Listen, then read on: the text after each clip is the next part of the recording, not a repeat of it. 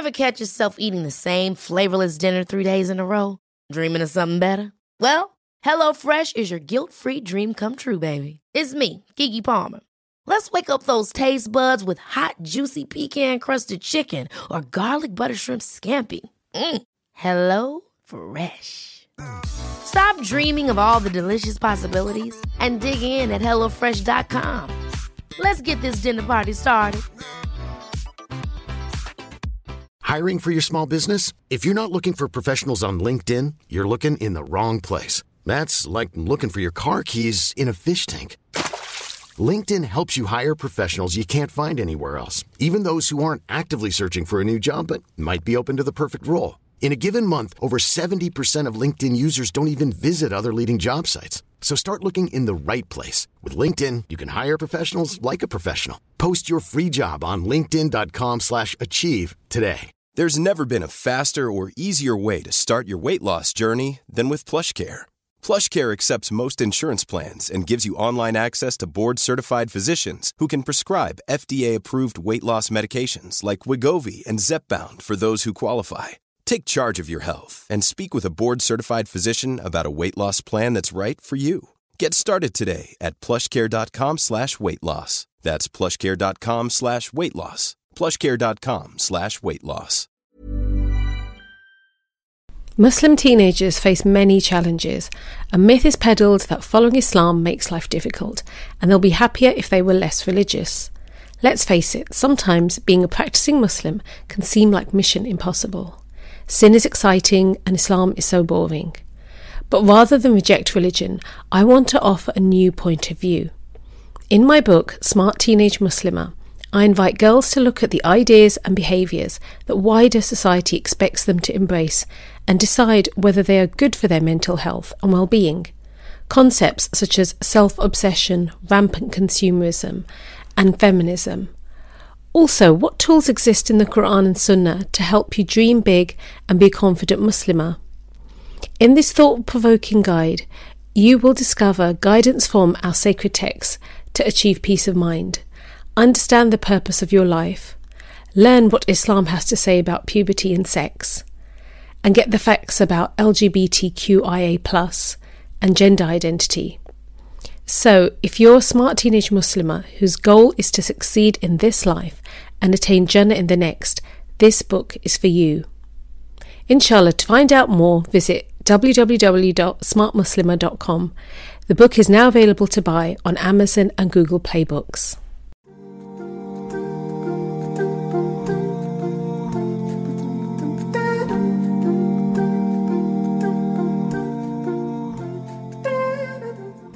I have the pleasure of speaking to Sister Khalid from the US.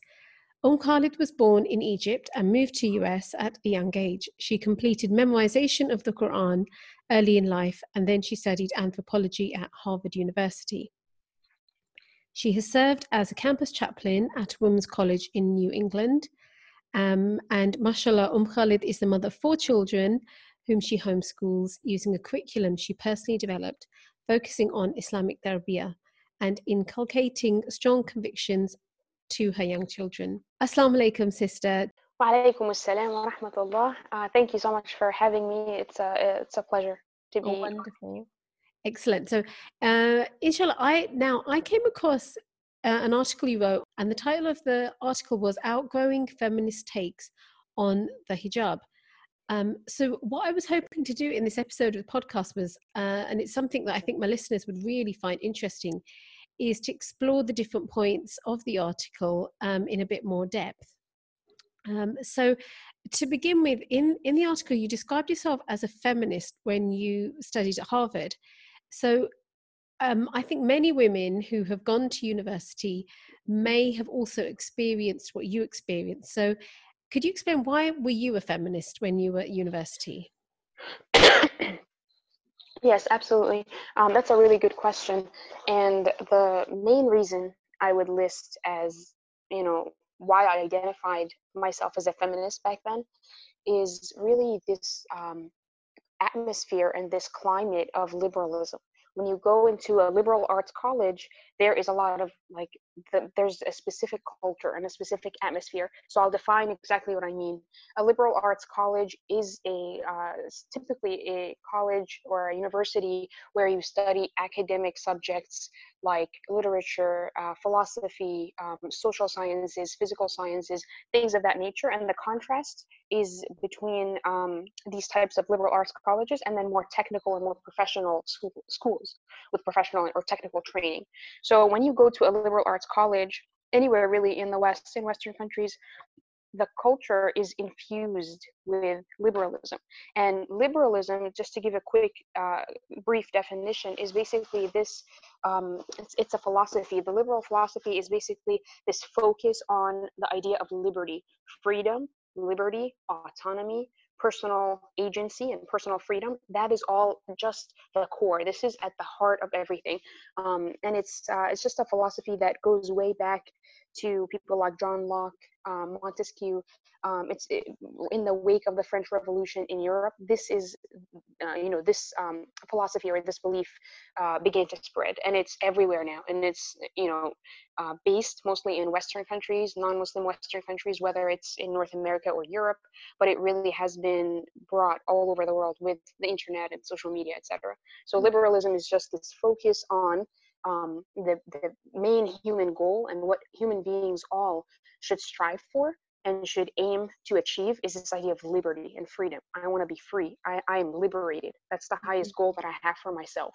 So when you go to a liberal arts college, that's what you're taught. It's very implicit, and sometimes it's explicit, it's stated very, overtly. You want to be free. There's, we're liberal. This is what liberalism is. This is where human happiness comes from. So feminism is a part of liberalism, actually. It's a philosophy that is directly under the larger philosophy of liberalism. Everybody is a feminist. You go there, I went to Harvard and I was a freshman there, and it's just this culture. You feel it immediately. It's just, and I never took a class academically to really study the tenets of, or the history of feminism. So I didn't know all of that, but I immediately started to kind of call myself and identify myself with this movement, not knowing really much about it, except, women are good. And I generally agreed with that. I'm a woman. So I thought, okay, I'm a feminist then, Right. And this was even though you were wearing khimar and jilbab at the time. Yes. I wore the khimar and I covered, and I tried to abide by the rules of hijab, but I thought that there's no problem. You can be a Muslimah, a practicing Muslimah, striving, you're covered, but you can also be a feminist because Islam and feminism, surely they're compatible. But I had never actually looked into feminism. I had never actually studied any of the principles or anything with feminism, but I just thought, because it's almost like in the air, it's like in the water, It infuses everything else, especially on a college campus in the Western world, but really anywhere in society, it's just there. So you're just like, I guess I'm a feminist now. That's what it is. Yeah, I think that many women, including myself, haven't studied what feminism actually is, but it's very easy to adopt the ideas because they sound so good and sound so like basically they're so positive about women. So you were in university, and so if you could tell, what was the context behind? They were basically a sister, a fellow Egyptian sister at your university. She wanted to interview you. So could you tell us a bit more about that? Yes. So basically, I was a freshman. I'm Egyptian. My family is Egyptian, So, and this other girl at Harvard, also a freshman at my same age and my same year, we just happened to meet randomly, I think at one of the, and then when she came back, she was like, hey, just randomly out of the blue. She said, I know this is totally out of the blue, but do you want to be interviewed? I'd love to interview you and other Muslim girls at Harvard, other freshman girls, about the hijab and why you guys dress the way that you dress. And if you could explain that to me, we could do an interview and I'll write an article about it for the Harvard Crimson. The Harvard Crimson is the campus newspaper at Harvard. Mm-hmm. So I was, I took it at face value and I said, sure, that sounds great. When do you want to do it? And so we did it. Yeah. Right. And so now it comes to the article. So now you're not happy now in 2019, you're not happy with the answers that you gave to that in that interview, And so that's what you wrote the article about. And now this is what I found. So it was actually quite funny and interesting, because the answers that you gave are the answers that in the past I also would have given. And they're the answers that we see all on social media given by Muslim women when they're asked that question, why do you wear hijab? Or what does the hijab represent to you? So what I'd love to do is go through the answers that you gave. And if you can tell me why you no longer believe, you know, those answers are correct. So I'm going to read out your answers. So you said hijab is not mandatory. It's a choice. See, I'm not oppressed like you think. I chose to don this piece of fabric on my head out of my own free will. So what's wrong with saying that? Nothing. I stand by my statements. No, I'm joking. I'm totally kidding. That was a joke. I hope that was clear. Yeah. No. So basically, there's a lot wrong with that. That is not a statement that a believing Muslim woman should ever make when she's asked about why she is following any of the tenets of Islam, any of the commands of our Lord, right? Of Allah. Mm-hmm. But specifically when you want to narrow it down, so that's like the general rule. But specifically when it comes to hijab, why do you abide by the tenets of hijab? And also, I want to say before I start in on the reasons and, you know, why my previous answers when I was in college, why they were wrong, I just want to give a quick, just a quick clarification of what hijab means, what I mean by that. I don't mean just simply a piece of fabric that one wears on one's head to cover one's hair as a woman. I in general, when I say hijab, I mean the system of hijab, because it is a total system. It's not like a piece of cloth that you wear. It's lowering the gaze, and that goes for both men and for women. Men have to lower their gaze, women have to lower their gaze. It's the dress code, what the clothing that one wears, and it's not a small piece of fabric that you just kind of stick right on your head. It includes a lot of different things, you know. So when we can get into exactly what hijab entails for women, but it's just this idea of the system and separation between the genders, proper etiquette, not having ikhtilat, which is ikhtilat is intermixing or intermingling between the genders. So all of that is what I refer to. That is the larger concept of hijab. It's a whole concept, right? It's a whole system that works beautifully and seamlessly together to create a certain effect. And we can talk about the specifics, inshallah, but I just wanted to give that clarification. So we're not just simply talking about a pretty piece of fabric with flowers on it or whatever, you know, that we put on our heads. It's a lot more than that. Yeah, that's good. Yeah. So why is saying, and that's our go-to thing, is hijab is a choice. Hijab is my choice. I wear it because I chose to, right? Why is that wrong? And you're right. We see that everywhere. We see that in, you know, all over social media. We see it in interviews, whenever there's like a hijabi girl is being interviewed by anybody, the first thing she'll go to, and this is what I did, the first thing I went to was, oh, it's a choice. And why do we go there? I think for me, at least speaking personally, I was so hyper aware. I was very, very hyper conscious of how I was seen by non-Muslims. And I understood by comments or like looks that I would get, or, you know, just generally, like, you're aware, right, of how people see you. But I understood that I was seen as somebody who's oppressed, somebody who was made to dress that way or to do those things, somebody who, this is not her choice. Like, if she could do anything, if she could choose to wear or do or be anything, it wouldn't be this. This is not a choice that she made for herself.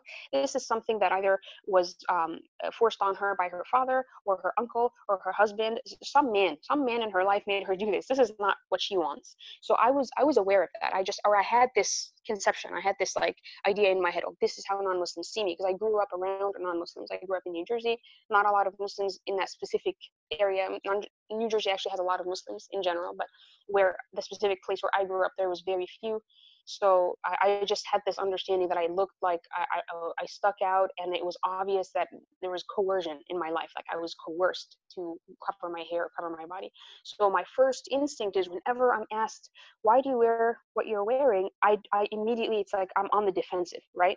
I have to justify myself, and I have to address this unspoken, implicit, it's kind of like this unspoken accusation, like, did your dad make you do this? Is your husband forcing you to do this? So immediately my first instinct is to say, oh no, it's a choice. Nobody's making me do this. I chose this for myself. I have all this agency. And then why do we even use these words? When we go back to this idea of liberalism, is I was completely poisoned by this idea of liberalism because I went to school in America. I grew up here. I was at a liberal arts college. I was at Harvard. It's in the water. You can't get away from it, especially if you're not aware of it. And I wasn't. And so then, for example, when you would give that answer to people, then would that satisfy them? Would they then think, okay, yeah, that's fine? I think generally, I'm trying to remember back, I think generally yes, for the most part. Maybe because maybe the people I was speaking to or conversing with on this topic maybe were too polite or too, right, just too kind of nice to push back too much on it and say, well, but there's so much they could have come back with, and I would have been totally at a loss. Like there's nothing I could have really replied with, right? Because the answer they could give me when I give this BS answer of, oh, it's my choice, look at this, I'm exercising my free choice here, this is why I wear it. They would say, well, if you chose to, could you take it off? That's the immediate reply, exactly, right? Yeah. And I think they were too nice to, or something, you know? Yeah. I don't remember anyone ever saying that back to me when I would say that, but they could easily say, well, since it's a choice and all, great, then if you choose to take it off, you could do that, right? And my answer would have to be a very uncomfortable, no, I can't, you know? Yeah. So we put ourselves in this bind when we fall into this delusion of, oh, it's my choice, hijab is not mandatory, I'm choosing it. You put yourself in this trap, right? Yeah. And so now then this comes to the next point that you would also, you'd say hijab is all about freedom. And again, the way way sisters are saying this as well, is that I've got the freedom. It's interesting, they're now saying I've got the freedom to choose the way I wear hijab. So, and like everyone has the freedom to, you know, so you can wear that and I'll wear this, you know, so. Right. No one has the right to tell me how to dress. How dare you try to tell a woman how to dress? This is my body, my choice, my attire and my personal choices that I'm making here. And I have the freedom to choose whatever I want to choose. Right. So you're absolutely right. This is exactly what we hear. And unfortunately, from non-Muslims and Muslims, Muslim sisters are latching onto the same line of how dare you tell a Muslim woman how to dress? How dare you, right? Yeah. And where there's this righteous indignation. But the reality is, and this is if I could tell my younger self, you know, how to answer these questions, I would take that back and I would say instead, this is not about freedom. Why the answer of freedom is wrong is that there's not this concept of freedom. We don't care about that. What is happening here is this is straight obedience, right? We're not free, and it's similar to choice. We're not free to just make a choice. Hijab is not my choice. It is mandatory. It is not about freedom to choose what I want or how to cover my body or reveal my body. It is a command from my Lord. My Lord created me. He is my master. I am his slave. It's very straightforward. It's very simple. Right.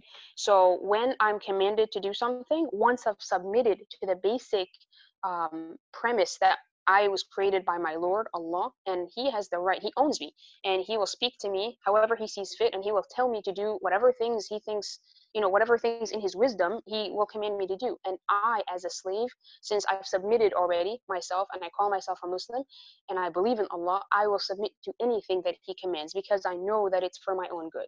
It's not for Allah, it's for me. So we can go through, I don't know if you, if we have the time, but I can very briefly go into the command for hijab or where it is. Yes, I think that would be really useful. I think, let's do that. Yeah, so basically there are a few different parts in the Quran where Allah subhanahu wa ta'ala, he talks about the idea of covering and khimar and dress code for women, and, you know, and so the most famous one is in Surah Al-Ahzab, Ayah 59. Allah subhanahu wa ta'ala says, يَا أَيُّهَا النَّبِيُّ قُلْ لِأَزْوَاجِكَ وَبَنَاتِكَ وَالنِّسَاءِ الْمُؤْمِنِينَ يُدْنِينَ عَلَيْهِنَّ مِنْ جَلَابِيبِهِنَّ ذَلِكَ أَدْنَى أَنْ يُعْرَفْنَ فَلَا يُؤْذَيْنَ. I'm Sandra, and I'm just the professional your small business was looking for. But you didn't hire me because you didn't use LinkedIn Jobs. LinkedIn has professionals you can't find anywhere else, including those who aren't actively looking for a new job, but might be open to the perfect role, like me. In a given month, over 70% of LinkedIn users don't visit other leading job sites. So if you're not looking on LinkedIn, you'll miss out on great candidates like Sandra. Start hiring professionals like a professional. Post your free job on linkedin.com/achieve today. Ever catch yourself eating the same flavorless dinner 3 days in a row? Dreaming of something better? Well, HelloFresh is your guilt-free dream come true, baby. It's me, Keke Palmer. Let's wake up those taste buds with hot, juicy pecan-crusted chicken or garlic butter shrimp scampi. HelloFresh. Stop dreaming of all the delicious possibilities and dig in at HelloFresh.com. Let's get this dinner party started.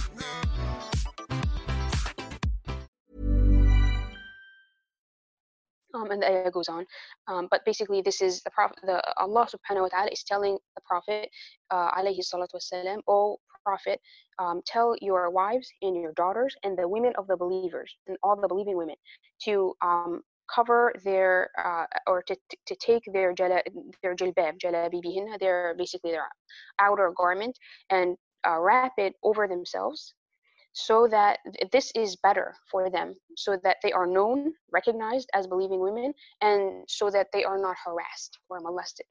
So that's kind of the big ayah that I think we most often hear as one of the justifications for why hijab is wajib. Another ayah that also comes up is Allah subhanahu wa ta'ala in Surah al-Nur, ayah 31. This is a much longer ayah, but basically, and this is where Allah talks about the system of hijab. It's a whole system. It's about lowering the gaze. It's about not interacting or intermingling with the opposite gender. And then in that ayah also Allah says, وَلْيَضْرِبْنَ بِخُمُورِهِنَّ عَلَى جُيُوبِهِنَّ, and let them take their khimar and cover their front or cover their chests with it, or the front of their body with it, referring to Muslim women.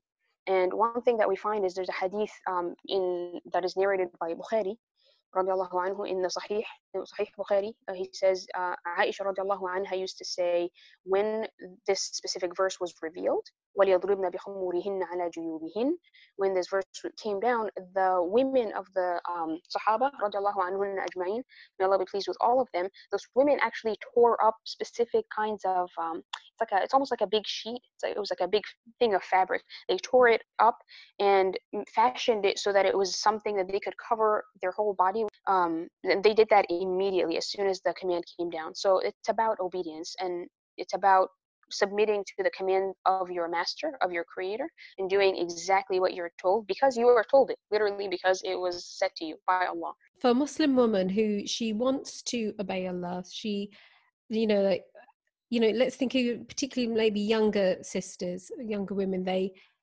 think, I want to wear hijab. I know, I've heard that it's obligatory. Now, what can happen is they then they go online to find out, is it obligatory? Do I need to, they may even be going sincere that I want to find the evidences for hijab. So they'll go online, or there may be Muslim personalities that they know of. So they may even go to look on their social media, say, let me get the answer from them. Now, they're completely, sincere and wanting to find out.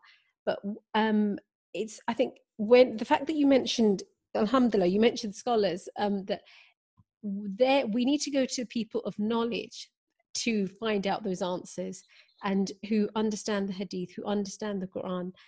I think as Muslim women, we mustn't go to someone who maybe just sells hijab as their job, or is whether it's a YouTube personality or any kind of Muslim celebrity. That's not who you go to for your Islamic knowledge and guidance. It's people who have knowledge. That's who you go to, who have studied. Yes, absolutely. You can't just take your knowledge, your ilm, from just anybody, because ilm is so precious. You're going to base your entire life. Your entire life will revolve on this, on whatever you learn of sacred knowledge, right? So you have to be very careful and very selective with your sources, and make absolutely sure that you're getting your ilm, your religious and dini obligatory knowledge, from places where it's appropriate. You can't just follow a YouTube blogger. You can't, there's a lot of people out there. Social media is huge, and it's a wide world. It's like any Muslim feels that they can give an opinion, give a view. Let's not even say they give an opinion, they just give a view. I think this, I think that. But in Islam, we don't have this idea of I think, I can interpret an English translation of an Wahdi. Yes, I'll do my own tafsir right here on the spot. I'm going to do my own ijtihad. Yes. That's it. I think that's something that, if that's one message I would love the listeners to get from this, is that we all, me, you, everyone, you know, we need to be sincere in our intention, because this is another thing that can sometimes come at that, oh, my intention is good, but then, okay, how are you going to enact the intent, the action? You have to, you know, find the evidences and go to someone with knowledge to know exactly what is the sunnah. How do I, so the basic question, how do I wear hijab? What is hijab? You know, go to, as you've said, you know, you've given evidences, then find out, okay, what does it mean practically? How do I live by that? Mm-hmm. The whole and what is hijab, you know, holistically, not just, oh, should I wear the green one or the red one? It's just what is it? Is it more than just that piece of fabric on my head? And the answer is absolutely yes, it is. It's a lot more than that. It's very comprehensive, and we have to know all of the different factors, all of the different pieces of what hijab really means, right? So sometimes, because you'll see certain sisters and brothers, you know, unfortunately it goes both ways, but, you know, covered in a certain way, maybe wearing the khimar on her head, but not living out the rest of the different pieces, right? So like intermingling with opposite gender, laughing, flirting, joking with people of the opposite gender, and, you know, we sometimes we see this, but that is not full hijab. Hijab is not one thing. So I think, you're right. We have to be very sincere and have our right niyyah. Our intention should be good, and then follow that up with the actual procedural steps. How do I? Okay, my niyyah is good. I want to please my master. I want to cover my body in the way that he's commanded, and I want to follow hijab in all of its different parts. Mm-hmm. But should I go to a hijabi tutorial blog? Yeah. Or a hijabi makeup artist, really, like a hijabi makeup guru on YouTube, and figure out what hijab means from her, because she can give me an answer. She has a lot of ready answers that she is giving out, but you're absolutely right. We have to go to people of knowledge. And and hijab is not just you wear hijab and then everything else is tight, like you've got something covering your hair, but your legs are showing, because your jeans are very descriptive. They describe your body, or your shirt shows your figure. So one thing also that this reminds me of, there's the scholars will elaborate on the different conditions of hijab, and part of it is they'll say la yashif wa la yasif. It can't be shaffaf, it can't be transparent like your clothing, because you can cover your body, but your shirt or whatever, your dress is see-through, so you can see your skin underneath. So it can't be transparent, and it also can't be descriptive. La yasif is it does not describe, so it can't be so clingy or so tight that it basically describes the shape of your limbs. This is the shape of your arm, this is the shape of your leg, this is, etc. So there's certain requirements, and it is absolutely necessary to go out and seek them and figure out what they are. And they're not that complicated. I don't want to make it seem like hijab is this impossible maze that you have to figure out and sift through. It's very simple. It's very straightforward. You just cover your body in, you know, either with the face included and the hands, or just face and hands showing. And you know, don't describe it in any way. Don't let it show, you know, with these tight clothing or transparent clothing, etc. Yeah. So now, one of the other things that people say, and what sisters will say, is that hijab makes me feel empowered. Now, to an extent, I can understand that. If when I think of it, I think, well, so I used to work in high school, and so for me, going to work, and basically I was taking, my looks were taken out of the equation. So people could value, you know, all they got to see was my face and hands, and I'm teaching them. And so the rest of it didn't matter. So now, but that word empowerment nowadays, it means more, doesn't it? Especially to when feminists use it. So what's your take on using the word empowerment when you speak of hijab? What do you think of that? Right. Well, empowerment, you're absolutely right. It's taken on a life of its own, right? Empowerment by itself is not necessarily like a dirty word, or none of these words really are specifically like divorced from all of their connotations, right? And all of the assumptions that are built into them. But it's very similar. If you say, oh, hijab is empowering, I wear it because I'm an empowered, strong, independent woman, and I'm proud of my religion, I'm proud of this, I'm proud of that, and I'm empowered, and, you know, that's why I wear hijab. It's very similar to saying, I wear it because I'm choosing to, this is my choice, I'm exercising my personal agency, or this is freeing me, I'm free when I wear the hijab, and this is why. right? So it's very similar. It's all kind of along the same lines, and they're all ideas that stem from the underlying concept of liberalism. Liberty is what we should all be pursuing. Anything that we do should be with the aim of attaining personal liberty and personal freedom, and everything that maximizes freedom for me and liberty for me is good. I do it. Anything that minimizes liberty or freedom for me is bad, and I don't do it, right? That's what liberalism is. And so if you say, oh, hijab empowers me, that's why I do it, that's very similar. It's another cop-out, right? You're saying, because if someone says, oh, hey, well, if I can prove to you that it's not empowering, if I can tell you, oh, like, this is, you're caving into the patriarchy, you're giving all your power away, and you should own your sexuality, own your body, and you can have power over men by displaying, like, what you've got, basically, right? That's empowering. So hijab is de-empowering you. If a non-Muslim wants to argue with me, she could say that to me, right? Yeah. And what would I say back? I would be stumped. Again, it's another trap. So we have to be aware of all of these traps and get away from them. Don't set yourself up. Basically what you're doing, it's like volleyball, right? You're playing, someone has to set you up, and then you you do the final hit, right? So we can't set ourselves up for these things, for someone to just come and knock us right over and say, well, if it's so empowering, like, and basically they can prove us wrong and say it's not actually empowering. The very opposite is empowerment, especially in feminist terms, in the feminist, take on things. So then what would we have to say? Oh, you're right, it's not really empowering. I guess I should take it off then, right? You're setting yourself up for this trap. Mm-hmm. Right. Yeah, that makes sense.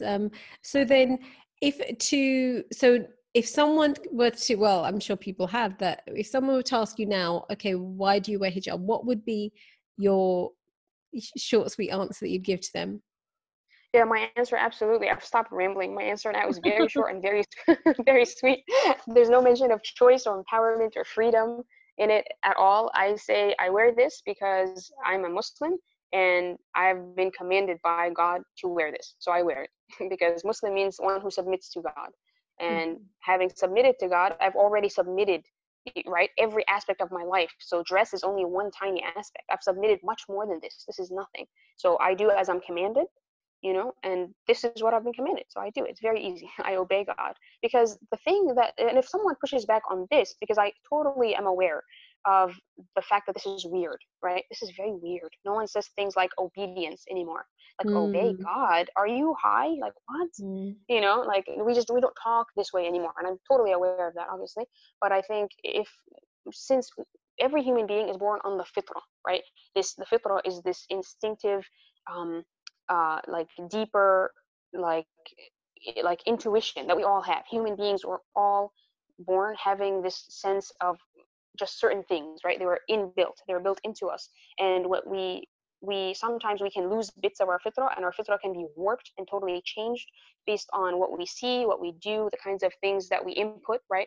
Sensory input, like our eyes, what we look at, our ears, what we hear, what we listen to, the situations that we expose ourselves to, that can warp our fitrah, right? And change it. But generally, human beings will have at least a small piece of their fitrah still intact. So if you're talking to a non-Muslim and they don't believe in Allah, they don't believe in Islam, and you explain it like, look, we all have to obey something. We all have to worship something or someone. We can't get away from it. No human being can ever be truly free. It's simply not possible.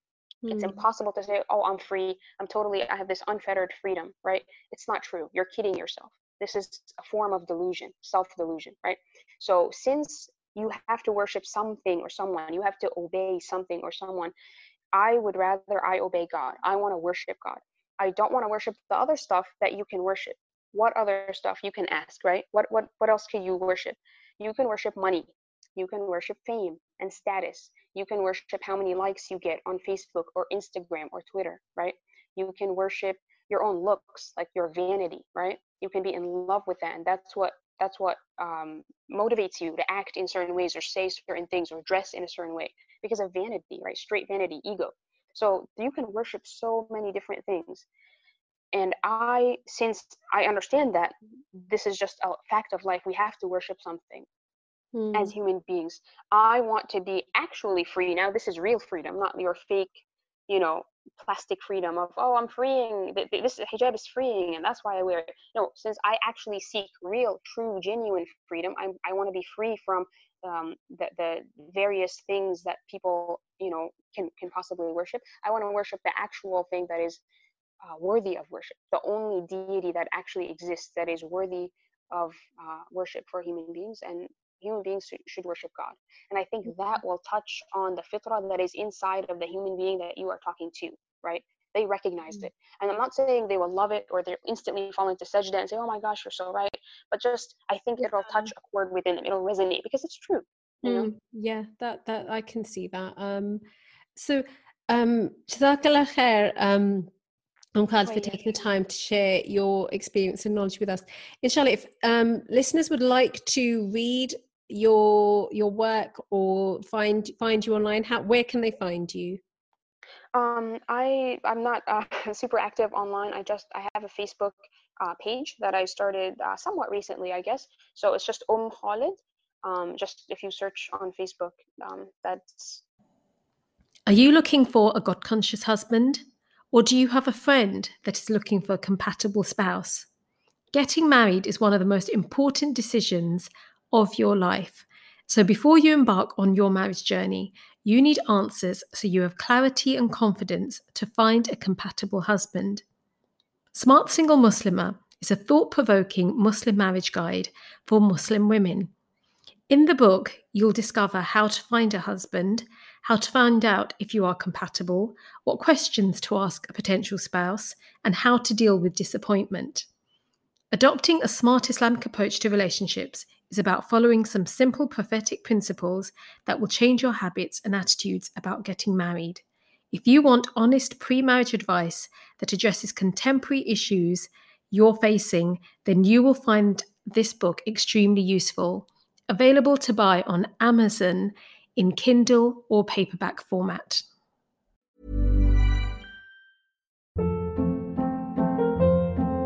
Hold up. What was that? Boring. No flavor. That was as bad as those leftovers you ate all week. Keke Palmer here. And it's time to say hello to something fresh and guilt-free. HelloFresh. Jazz up dinner with pecan-crusted chicken or garlic butter shrimp scampi. Now that's music to my mouth. HelloFresh. Let's get this dinner party started. Discover all the delicious possibilities at HelloFresh.com. Imagine the softest sheets you've ever felt. Now imagine them getting even softer over time. That's what you'll feel with Bowl and Branch's organic cotton sheets. In a recent customer survey, 96% replied that Bowl and Branch sheets get softer with every wash. Start getting your best night's sleep in these sheets that get softer and softer for years to come. Try their sheets with a 30-night guarantee. Plus, get 15% off your first order at bowlandbranch.com. Code BUTTERY. Exclusions apply. See site for details. Hi, I'm Daniel, founder of Pretty Litter. Did you know cats tend to hide symptoms of sickness and pain? I learned this the hard way after losing my cat, Gingy. So I created Pretty Litter, a health monitoring litter that helps detect early signs of illness by changing colors, saving you money and potentially your cat's life. Pretty Litter is veterinarian developed, and it's the easiest way to keep tabs on your fur baby's health right at home. Go to prettylitter.com and use code ACAST for 20% off your first order and a free cat toy. Terms and conditions apply. See site for details.